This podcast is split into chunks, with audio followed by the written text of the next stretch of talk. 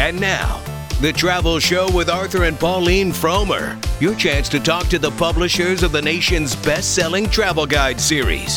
Whether your travel destination is around your corner or any corner of the world, the Frommers will help you get the most out of your travel experience and save you money at the same time. And now, Arthur and Pauline Frommer. And this is the travel show in which we talk about vacations. Welcome. I'm Arthur Frommer. And I'm Pauline Frommer. And in the time ahead, we're going to be talking about travel. And we'd love to invite you to join that conversation. There are a couple of ways you can do that. You can email me at frommertravelshow at yahoo.com with the travel question, or if you're in the industry and think you'd make a good guest. I have taken some people in the past who have written to me. Uh, but even if you don't want to be on the show, we think that our website, frommers.com, has some of the best information out there for travelers on all the latest trends, on destinations, and on more. As well, we have really fun social media uh, channels. Uh, so if you follow us using the name Frommers on Pinterest, on Facebook, on Twitter, or on Instagram, you'll get a lot of great travel information, some beautiful travel photography, and more. Now, one of the ways that I help on frommers.com, the editor in chief is Jason Cochran. I tend to be the person leading up the Frommer guidebooks, and he, he takes the lead there. But I do try and watch the trends. And so I go to a lot of different industry summits uh, where I learn about new things that are happening. And I learned about something that's happening, or that, that Emirates put into place very, very quietly last summer. Emirates. Emirates being the gigantic Middle Eastern yes. uh, airline that is uh, owned by the people who created the city of Dubai. Right. And Dubai is the is their hub. Chief, is the chief hub of Emirates. E M I R A T E S. One of the one of the major airlines in the world today. Well, and it's interesting. A lot of the other airlines feel that Emirates and several others have an unfair advantage because they're kind of used for PR reasons by those governments who put in a lot of money subsidizing them. And so they often can get very, very good airfares. In fact, Emirates a couple of years ago started flying New York to Milan undercutting most of the fares uh, t- from U.S. to Italy. That was one of the great secrets of travel. That yeah. if you flew on Emirates and made Milan your destination, you saved a great deal of money. And actually, because of them, it's become a competitive route. So if you're thinking of going to Italy, don't just assume that you need to fly into Rome. Many from many cities beyond New York, Milan is now the cheaper gateway. Surprisingly, and it's an interesting place to visit. It's it's a kind of nice entryway into Italy. Emirates is also reshaping the business travel world. Um, you know how there's basic economy class, Dad, where yes, you get almost nothing except your seat, and you're lucky. You feel lucky if you get that. You're last right. to go on the plane. They don't let you pick your seat. Um, you don't get any miles. You can't transfer or change the ticket. Well, they're going to be doing that with business class. Isn't that amazing? Uh, but amazing. because you're going to be still in one of those seats that lie flat, you're still going to be greeted with champagne when you get on the plane. Uh, you know, you're still going to get a very glamorous meal and sub servile but you're service. not going to be getting virtually everything else. well, they now have three types of business class on many routes by Emirates.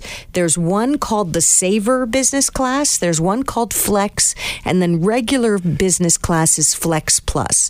If you do the Saver, you may not be able to get to choose your seat, but you know you're going to be in one of the business class seats, so that doesn't seem so bad. You may not be able to go into the lounge, and Emirates, bizarrely enough, will send a limousine for you if you're in business class to take you to the airport. You lose that perk. but still, when I was searching and I heard about this development at uh, Wendy Perrin's conference, she's a, a woman who does what she calls the wow list. If you're looking for a really expert but expensive travel agent. Her website, wendyperrin.com, is an excellent place to go. And she had experts coming in to talk to her travel agents at a recent conference in New York, and they said some things that were useful for all of us. Uh, and this was one of the things. She also had a miles expert on who oh, but before I go away from Emirates, I did a bunch of searches and found that those folks who are able to snag their lowest fares in business class are saving about $1500 off the usual business class ticket. Now you're still spending several thousand dollars, but but not as much. And these are on very very long haul routes. So it's good to know. If you were thinking of using your miles to upgrade. That's become increasingly difficult. In fact, nowadays it's much more difficult to use miles to upgrade than it is to get a free economy class seat. It's easier to get a free seat than it is just to get a better seat. I guess because the competition is so much fiercer uh, among the business class set. As well, 75% of miles are now being gotten through credit cards. People are not getting miles by flying anymore as much. 75% are getting gotten by credit cards. And this miles expert was saying it's better to get one of the credit cards that is not linked to a specific airline because if it's linked to a specific airline, you're stuck with that airline and its partners. Whereas there are cards that give you miles on every single airline. Isn't that a remarkable discovery on his part? Yeah, I thought that was it's common sense. Um, as well, at these conferences, I met a lot of people from many different destinations all over the place um, and learned some interesting things that way. So, for example, Cedar Park in Ohio. I, I spent some time with folks from Ohio. Have you ever heard of Cedar Park, Dad? never, never, Pauline. Well, it is the second oldest uh, amusement park in the United States. It's going to be 150 years old this year.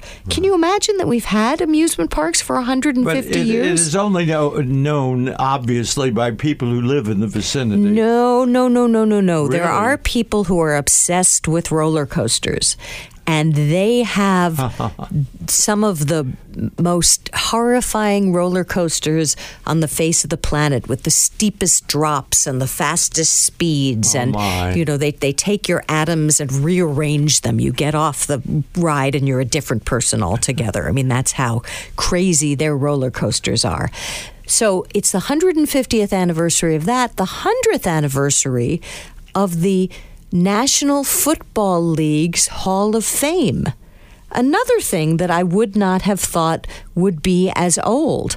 Uh, that's in Canton, Ohio, and they're going to be uh, redesigning the main square of Canton to have memorials, or not really memorials because a lot of them are still alive, but to have monuments to the 26,000, I think I'm getting this right, first foot professional football players in football's first 100 years of history. Um, I have mixed feelings about football because it seems to be a sport that leaves so many people damaged for life. Uh, but I know people are in love with it. And so, for those of you who do love football, in the fall in Canton, Ohio, is going to be a, a very exciting uh, place to go. Let's repeat that again. Canton, Ohio is where a football player, a football uh, enthusiast rather, yeah. can can really. Uh, exercise his his number one love. I also talked with a lot of people from the British Isles, and they report that in 2019 visitor numbers went up nine percent which really surprised me because I know there's been a lot of worry around Brexit. People d- don't know what that's going to do to uh, the country, to its economy. But because of that worry, the British pound has been incredibly depressed. It's and certain times it's almost been at par with the dollar. And so that is bringing a lot more people there but not just to London. They're trying to get people to understand that two hours from London, you can see remarkable things. You can go to the ancient university town of Oxford. Uh, you can fly to Scotland. You can see very, very different sites all over the British Isles. And one area of the British Isles has more castles per capita than any other country in the world. Can you guess which which area that I, would be, I, Dad? I can't guess. Is it Scotland? Is it Wales? Is it uh, um, England? You know, I would. I or would Northern Ireland, Scotland. I don't. I don't know why. It's Wales. Wales has more castles. Wales has more castles, and it's also become this wacky adrenaline pumping destination. you know, for many decades or really centuries, Wales was known for its mines. There were a lot of coal mines in Wales. Under British, uh, uh, under Margaret Thatcher, a lot of those closed, and now they've strung these wacky uh, trampolines in these hundred feet deep mines and people are going down in the mines to bounce around and go on zip lines underground and go down slides and it's become the adventure capital of the United of, of the UK in fact they have the steepest zip line in the world in Wales well, of all that places. Is the, that is the oddest development Isn't in travel that I've, that I've, yet heard yeah. in recent weeks. Well, we have to take our first break, but we have an exciting show coming up, so don't turn that dial. We'll be right back.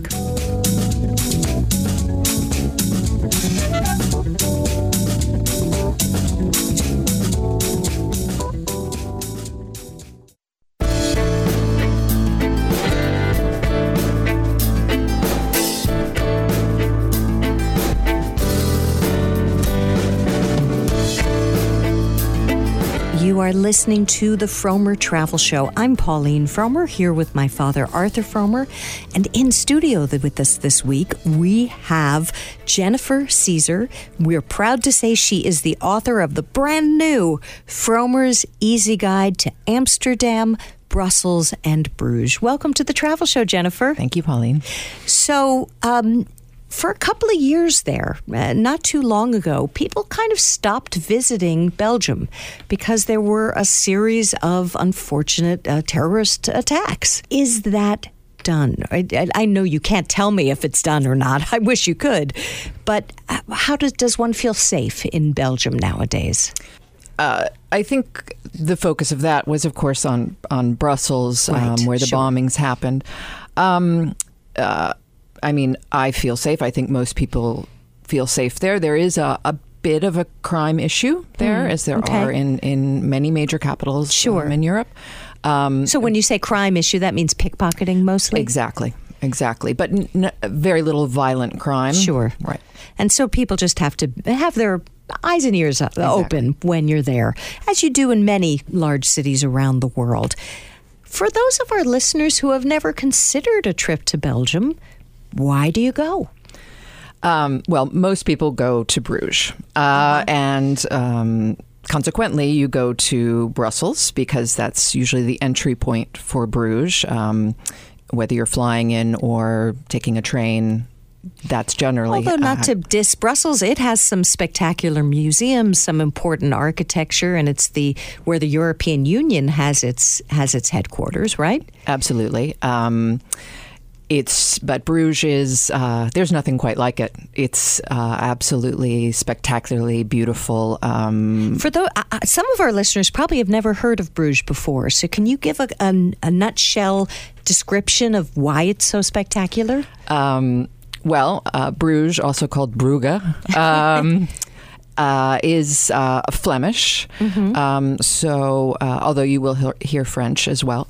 Um, and it's a small medieval town, um, perfectly pristine, mm-hmm. walled. Right. Um, and it's interesting why it is so pristine because it's it's uh, it kind of uh, fell off the face of the earth uh, many centuries ago. It had been one of the most important trading towns in Europe, and then the river that led into it silted over.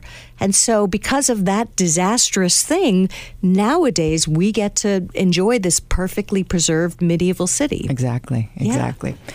And it, um, it is very crowded. uh, it's extremely yeah. popular with day trippers. Right. Um, so, my advice is um, when you're visiting, actually consider staying there. Oh, there, yeah. there are not a, a, huge number of, of hotel options. I, I, cannot speak to Airbnb, I, right? You know, because it's a very small city, um, but everything really empties out at about three o'clock hmm. uh, when everybody catches the train or the bus or whatever back to either you know you know Brussels usually to Brussels, maybe even Amsterdam, or right? even Amsterdam. Yeah. Um, and it just becomes a, a, very magical place in the evening mm. because you uh, kind of have it not to yourself exactly, but much more to yourself. Right. Yes. We are speaking with Jennifer Ceaser, who is the author of the brand new guidebook, Frommer's Easy Guide to Amsterdam, Brussels, and Bruges. And Dad, I know for Bruges, you have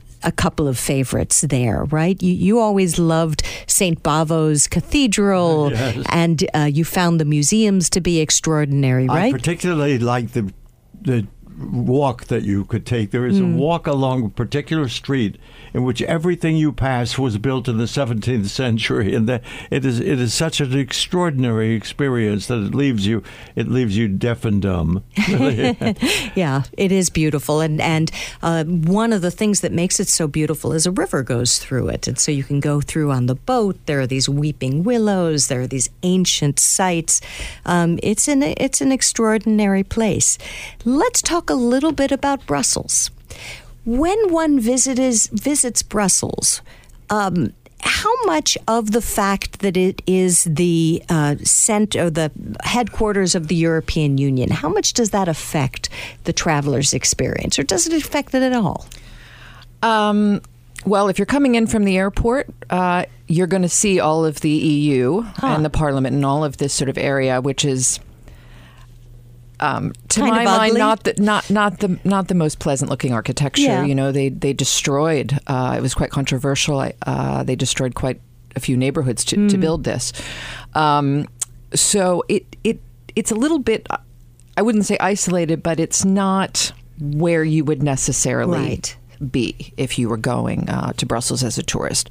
So I would say probably not. There are people who get tours of of the the Parliament right. House. Um, but uh, but it's not the main thing to no, do. No, The main thing is to go to the Grand Place area and tell tell our listeners what the Grand Place is. Oh my! um, well, it's uh, the center square of mm-hmm. Brussels. It's one of the grandest uh, squares in, in all of Europe. Mm-hmm. Um, you have uh, it's pedestrian only, and it's completely surrounded by guild houses and you have um, so guild houses uh, which may not be a term all our listeners know these were the unions of the middle ages. So there would be a bakers guild and a builders guild right? And so these this is uh, what to me is striking about the square is many of the squares in Europe are surrounded by grand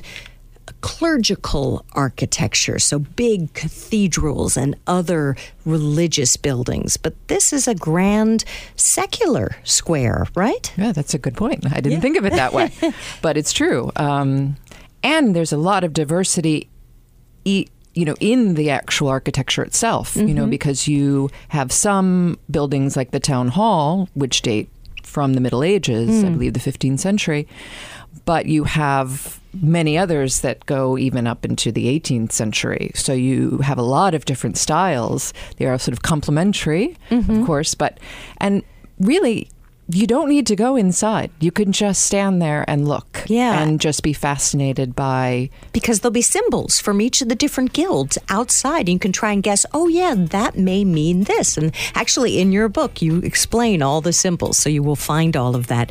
I'm looking at the clock. We have to take a break, but we're going to be back with more with Jennifer Ceaser talking about Amsterdam. So don't turn that dial. We'll be right back after these messages.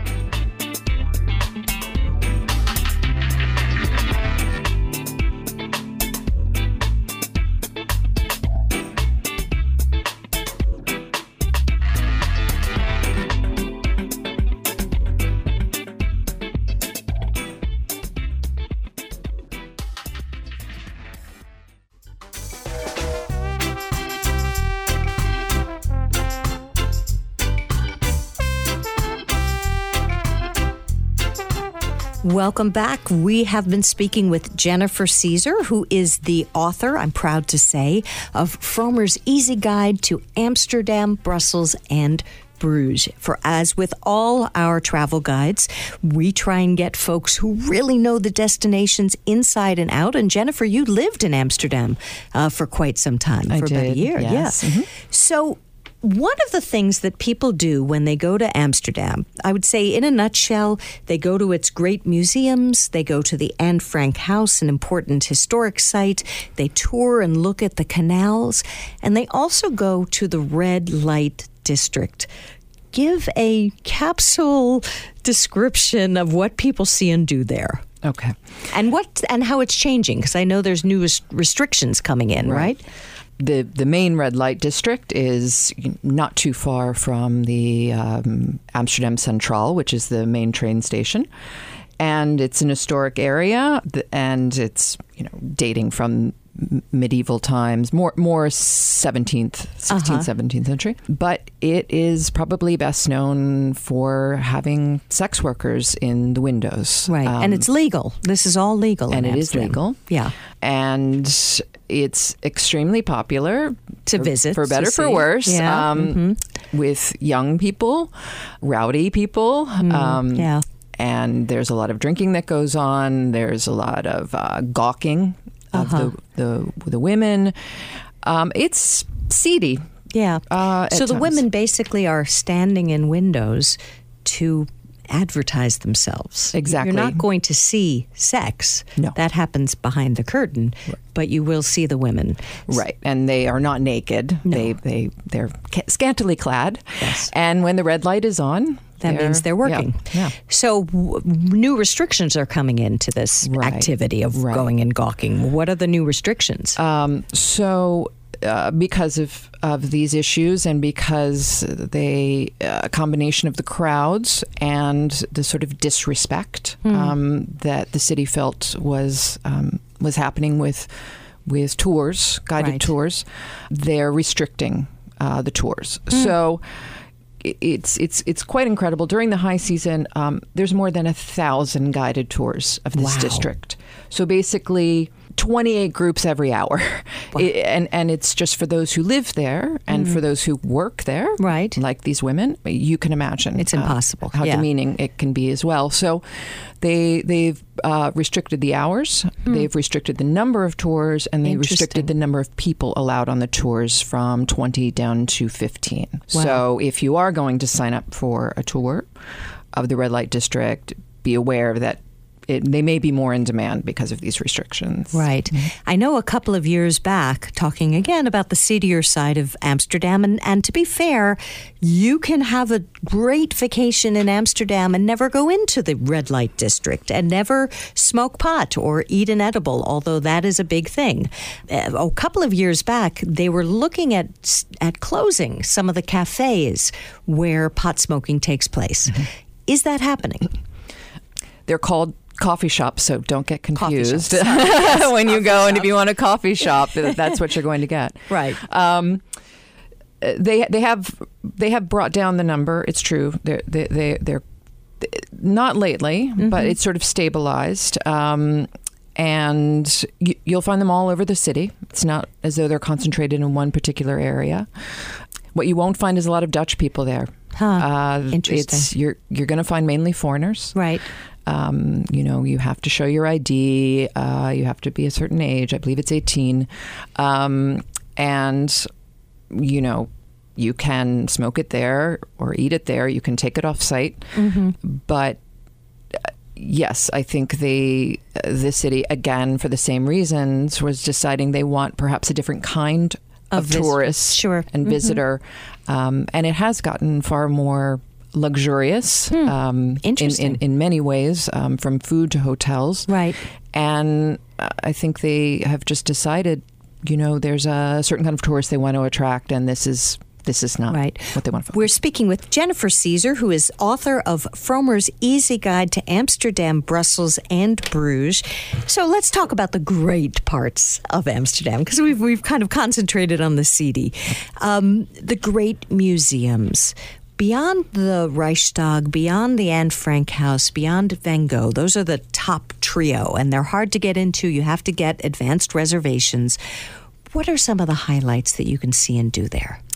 Um, well, obviously, it's just to to walk around. Yeah. I mean, really, just to walk. It's you know to walk the canal ring um, is just one of the most amazing experiences, and around every corner there's something different.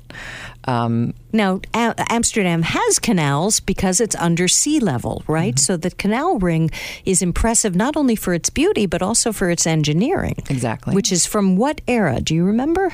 Uh, like the 1700s? 1700s, yes. Yeah, yeah. So the fact that they were able to protect the city with these con- concentric rings of canals was an extraordinary accomplishment for that day and age. Exactly. And it's it's a beautiful area, right? It's it's it's beautiful, yes. And you know, um, and of course, you should definitely take a you know canal tour um, by boat. It's really the yeah. best way to see and experience that. But you know, there's there's many many other things to do. Yes. in Amsterdam that is beyond the canal ring. Such as. So if you want to just take a little breather from, you know, the the masses of tourism and, and all of this. Um, for me, I, I really enjoy the Jewish Quarter. Huh. Um, it is not Jewish in the sense that there are Jews still, still living there. there. Yeah. Um, but there's multiple museums, and um, for me, one of the, the most incredible spaces is the Portuguese Synagogue, mm. um, which is the oldest. I hope I get this right.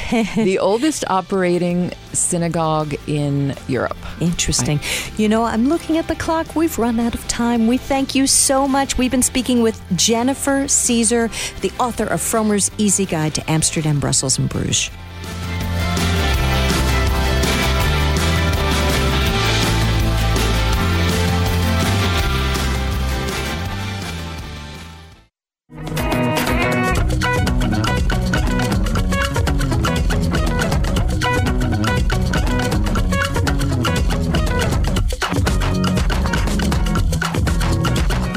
You're listening to The Travel Show. And I would say no activity speaks to good travel better than flaneuring. Now, that may be a term not all of our listeners know.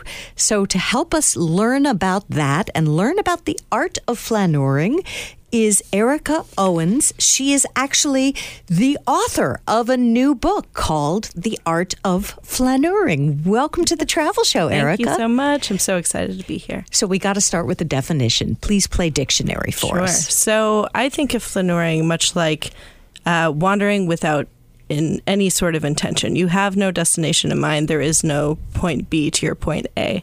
And where does the word come from? I mean, it's an odd word, sure. and it's F L A N E U R I N G, yes, right? Yes, okay. and we kind of we turned the word into a verb of sorts. So you might have heard of the flaneurs. It comes it's a French word. It comes from turn of the century France, and it described a group of men who would go out on long walks, gathering inspiration for essays, poetry, party talk, you could refer to them as intellectuals. So huh. the word flaneuring comes from the act of just going out and observing and not being a part of your scene. So does was it a always a positive word, or, or did sometimes people be no. made were they made fun of as flaneurs? Sure, definitely not. It depends who you were. So for women at the time, if you were not a flaneur, you were more deemed a floozy of sorts. You did not go out and wander without anybody with you. Right. Um, it was not seen as a positive activity. So part of the book is also talking about how flaneuring is now for everybody. Hmm. Um, but yeah, it was mainly it was a it was a group of men in France who. So it's it's not just for French male intellectuals no, anymore. Not at all. So well, what's what's the point of flaneuring for those who like to be project driven, even when they're traveling, and that would include my husband. um, how how does flaneuring help your life and travels? Sure, I th- I I view flaneuring very much as a type of meditation. It allows you to experience a place by pulling yourself out of the crowd and watching everything going on around you. I, to really get in the mood of what this word was, did this a lot in familiar spaces. Mm-hmm. So I walked around familiar places in Brooklyn. You know, I walked to work for months. It's a it's a route that I knew very well, but not talking to people, not interacting, you know, mm. not making comments about what was happening around me. It was a really beautiful mind exercise and got me ready for the day. And that's in your everyday life. When I travel, I find being in unfamiliar places, it's it, it takes the pressure off. You don't have to talk to anybody. Right. You can just take a look at what's going on. You can, you know, psych yourself up a little bit before you walk into a store. You can sit on a bench. You know, you don't have the time constraints that you have in your everyday life. Right. Well, I think that that's mm-hmm. perfect for travel. Yeah. But for some people, and for anybody tuning in late, we are speaking with Erika Owen. She is the author of a lovely new book called The Art of Flaneuring. Um, for some people, they would worry about missing what they're supposed to be seeing and doing when they travel. What would you say to those people? Sure. I just had this conversation with one of my best friends, actually, um, who went to Paris recently and we were chatting about her trip and how she did so many things. And she is one of the biggest flaneurers that I know. I would walk to work with her a lot of the time. And she asked me the same question. And I do think that's always a fear, but there's nothing better than being able to describe your trip to someone who's never been. Hmm. and you're using more description. You're you know you may see a really beautiful interaction between two locals that you would never notice if you were in a museum staying, hmm. staring at the Mona Lisa or some other piece of art that is going to have crowds surrounding you. So I think it's just a it's a twist of your mindset. It's being okay with maybe missing that museum. It's also a good balance of having one or two things that you do really want to see because there are so many beautiful sure, things out there. I think you are missing out if it's mm-hmm. your first trip to Paris and you don't go to the top of the Eiffel Tower or go to the Louvre or yeah. see those things. Yeah. For those who are not natural flaneurs, you have some tips mm-hmm. and tricks for things that people can do to just get in the mindset of doing this type of travel. What are what are some of those? Sure. It is so hard. I still have trouble when I go out and walk sometimes. and if I had an especially tough deadline or something that happened at work, I just can't get up, out of my head enough to observe. So some of the things that I I've learned were through people that I spoke to for the book. So a good friend of mine who's a yoga instructor, uh, Laura Tusink, she had the suggestion of turning it into a true walking meditation. So listening to the sound of your footsteps and getting into a rhythm and focusing only on that, as opposed to the world around you, and then slowly pulling yourself out of your inner thoughts and looking outward. I find that to help a lot. Uh, another one that I really enjoy from someone else I spoke to in the book, Matt Sosin, was turning it into a game. Hmm. So start walking. You can pick anything that you would be likely to see. Maybe it's you know every time I'm I see someone in a red jacket, I'm going to take a right turn. uh, it takes away the pressure of not having a destination and right. also busies your mind a little bit. So you do have a task to focus on. Well, it's an absolutely charming book. If Thank anybody you. would love to, you should pick it up, even hopefully at a local bookstore, but on Amazon, wherever books are sold. Once again, it is called The Art of Flaneuring, written by Erika Owen. And thank you so much, Erika, for appearing on the travel thank show you. with us today. Thank you. Quickly, where are you going to flaneur next? Oh, I actually I'm getting married in Iceland oh. in the spring and then again in Des Moines. So we're doing two things for friends and family. But my partner and I will do a lot of walking Great. to Iceland. Familiar place, but a lot of stuff. Congratulations. Thank you.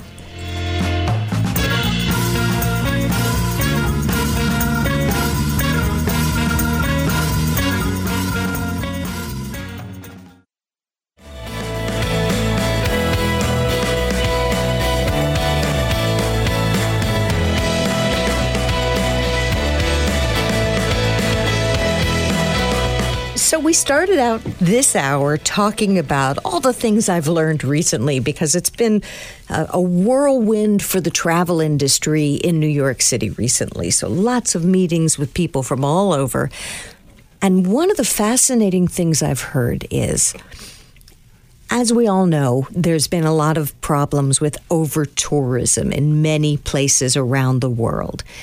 And to combat that, certain museums and attractions have been issuing skip the line passes to get in uh, to maybe the Louvre in Paris or the Uffizi in Florence. But you have to apply for one of those passes long in advance of your own arrival in exactly. Paris or in another over touristic de- destination. Right, and you have to pay more and the popularity of these passes has been their undoing partially. It's reports are coming in from all over the world that people have paid extra for these passes and yet they're still waiting an hour or more to get into many attractions that they thought they were just going to waltz into because now there are so many people on the skip the line line that it's rivaling the regular line. That's part of the problem. The other problem is so many places around the world have ramped up their security. And so the biggest line that everybody has to get into at most places nowadays, even the people with the skip the line passes, right. they have to go through security. Oh my. And that's where the real bottlenecks are happening because people have to take off their belts, they might have to take off anything metal, they have to put right. stuff through a, a machine. And because of that, it's become less clear whether or not these skip the line passes are worth it. So, you mean you have to pay for skip the line pass? Exactly, exactly. And, and, the entire factor of relaxation has been ended and, and, and today I hope for people not. planning to go to Paris, to Amsterdam, well, to Barcelona, to all of the cities in Europe that what, are felt to be over touristed. And, and, Israel and, and Latin America, everywhere. What things what seems to be working best is timed uh, entry um, tickets. Those do seem to be working a little better. So if you're choosing between a skip the line or a timed entry ticket, the timed entry ticket may be worth it. The skip the line isn't. Interestingly, I met somebody from Israel who told me that Yad Vashem and uh, the uh, uh, Masada and other important sites, they are only giving time tickets to big tour groups. And so they let them oh in, my. and everybody else has to wait. And so I've asked our Israel writers, we have an Israel guide in process right now being written to check this out and find out is there a time when the massive group tours go so that people can avoid those times. And that's the kind of information we give you in the Frommer guidebooks. I'm looking at the clock. We have to say goodbye for this hour. To those who are traveling, let a us hearty, wish you a hearty bon voyage.